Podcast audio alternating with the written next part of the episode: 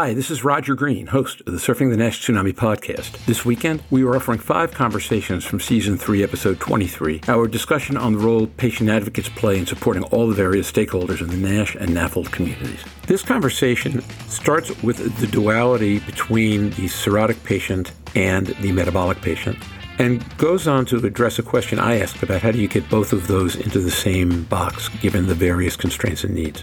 The answer seems to take two forms. Number one, focus on the truly sick, with Achim and Andrew both talking about their involvement in hepatocellular carcinoma and particularly HCC related to NAFLD and NASH. Their other point is that when you cannot have national successes, you can work with local politicians and local governments, get local successes, and then feed them back to the national governments in their respective countries.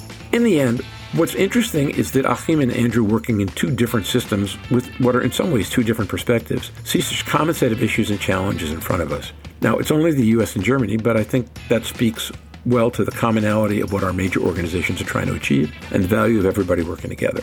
As you will hear, patient advocates have a different point of view, but they are truly interesting people who play a critical role in the fatty liver ecosphere. So sit back, listen, enjoy, learn, and when you're done, join the dialogue on our LinkedIn discussion group.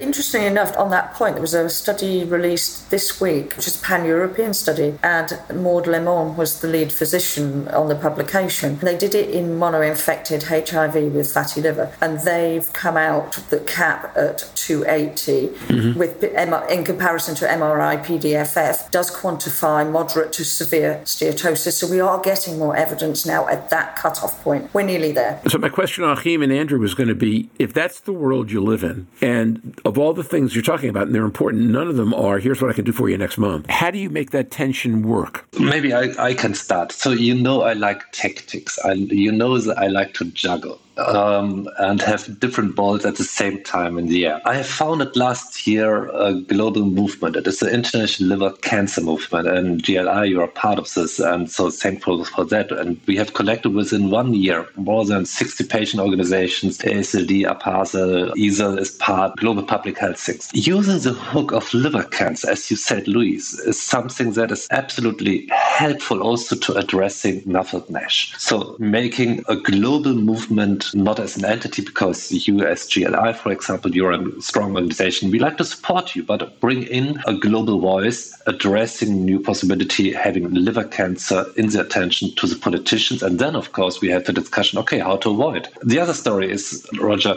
I think we were quite successful in a very, let's say, yeah, complex healthcare care system like in Germany. We have managed that since last year. It is mandatory that in your annual checkup, hepatitis B and C testing is mandatory. So it's the only country in the world. So you have it. So means we are able to 2030, when we have our ultimate goal to eliminate hepatitis, we can screen because of this checkup around 40 million Germans. That is a number. And that is a number that I think when we had talked 12 years before. Everyone had said, You are spleeny, you are stupid, you are naive, crazy, but we have managed. And I think one of the components here, Roger, is maybe also if you think in the policy framework, you normally think on the governmental sector. But let's shrink it down to regional sector, a city sector. So there are politicians as well, similar to what we have done in HIV, similar to what we have achieved in hepatitis C as well, is a kind of micro-elimination. Make a city a liver healthy city, something like that. Because what we need to establish, and I think that is something we have it, is best practice. But best practice is particular in a center. Jörn is doing a lot of press, uh, uh, best practice in this setting. So others is doing. But we need really to create more best practices that can be adopted to other local circumstances. And Roger, thinking about to politicians, coming back to local politicians. If I have a solution for my region here with a zero invest, but just the commitment of the politician to give his voice and say, hey, we need to align now and all the best practices assistant can be pulled here together. Then I think we have more solutions. And that is something I think we need to think more in a clever way, not top down, but bottom up to put stress to those top line politicians, hey, on the ground they have solutions. We can do the same. We must do the same. That is the message. And think that is something worth to think about. I would echo a lot of that. I mean, especially obviously our organizations are already working together on the liver cancer kind of perspective, especially underlining that. But the local side of things is critical. We have our, our Liver Action Network that is a majority US, of course, with one uh, Canadian organization. But we're trying to work with them on the local legislators because that is so critical because they are many times community based organizations. And how can they best interact with those local offices? A lot of times they're a lot more flexible. You know, that's the only aspect that I would add as well is that you talk about in a state or in a city, uh, you know, these offices are a lot more flexible in what they can do and a lot more mobile in, pretend, in potentially presenting opportunities for us to influence them. And then the last thing I would mention too, um, we have one advantage as advocacy organizations that many times clinical data cannot provide to legislators. And that is, again, going back to what we mentioned earlier, the use of story. While many times we can't highlight the numbers because the numbers may be too far out, they may be too large for legislators to grasp or too small or whatever it might be. If you have patients or loved ones or whoever telling a story and making the situation very real for them, these congressional or, or you know parliamentary or whoever they might be offices and helping them understand the real problem, that's where you can hopefully influence in the absence of those longer term numbers. You know, going back to that, and obviously we mentioned that earlier, but still it's it's important to to reiterate. Uh, I, I, get. In fact, you're reminding me of two of the rules that we used to use way back when we did this: "The stories beat data every time." And after president, the most important election is mayor. People really care about their local communities. Uh, so uh, all that makes complete sense to me. Uh, I want to do this. We're kind of at the bottom of our hour, so let's take one more question and go around. Closing question, Andrew Achim Louise, and your your question and mine might be a little different. But for the three of you, given who our audience is, what's the one thing you would like them to take away that they can do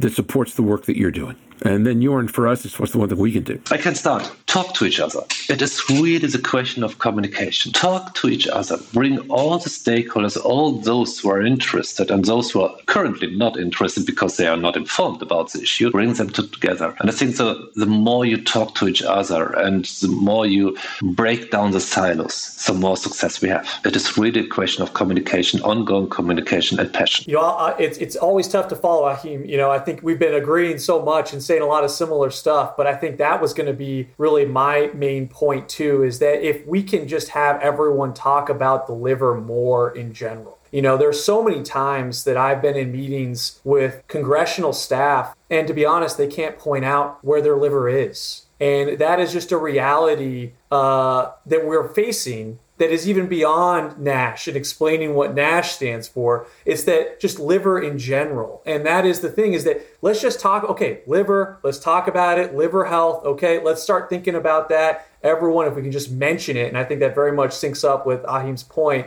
as well, but just let's let's talk liver.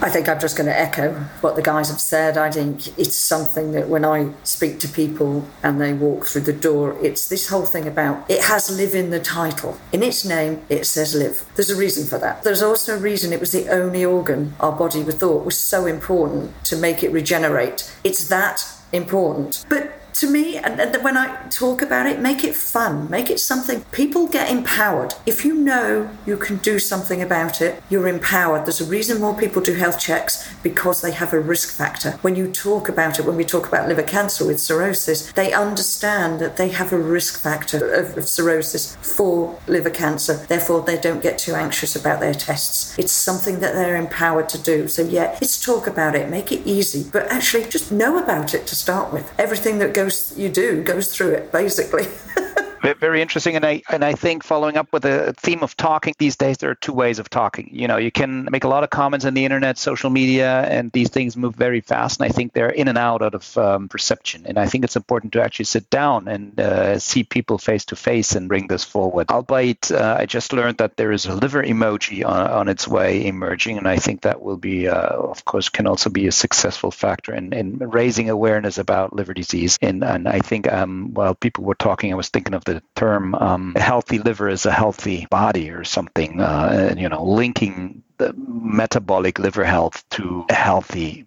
person. I think that'll be crucial moving forward. Yeah, so, so you're, it's interesting. Your, your last tagline had something to do with where I was where I was headed, which is I talked before about stories trump data every time, but you can actually turn data into stories if you know how to do it. So you have to say here's how the numbers connect, and then make them about people and make them about real things that are that are tangible. Uh, I think that's the first piece, and that's something this podcast can do a lot more of. And in general, the reason well, the reason this podcast is, has been around for as long as it has and has done so well is because I think there's actually a thirst for people to think about this stuff, and we learn as time goes by that our audience broadens. We started with patients, pay, went away from patients for a while. We have more patients coming back to us now. We're getting to a place where people want to know more, and the ability for everyone who listens to this, since everyone who listens to this is in some way, shape, or form invested in fatty liver disease, to talk about it. And when your friends yawn and go, "Oh gosh, that's boring," so well, no, that's boring, and turn turn it into a person that people know, turn it into a story people can connect to. Help everyone realize how real, how real, and how tangible this is in all of our lives. I think the thing we can do best, and the two Andrew Achim, hats off to you folks have done a fantastic job of talking about the way you do that. I will tell you when we promote this episode, I'm going to stress in promotion that lots of people think that what you do isn't about them, but they're wrong. It's about everybody who's in this space, and it's vitally important. And I think you've you've done a fantastic job. I was going to say that may also be the reality that every single one of us sitting on the podcast and every one of us is at risk of poor liver health throughout our life at different times. So it becomes a reality that it's one of those conditions that everybody can suffer from, and that includes us. Just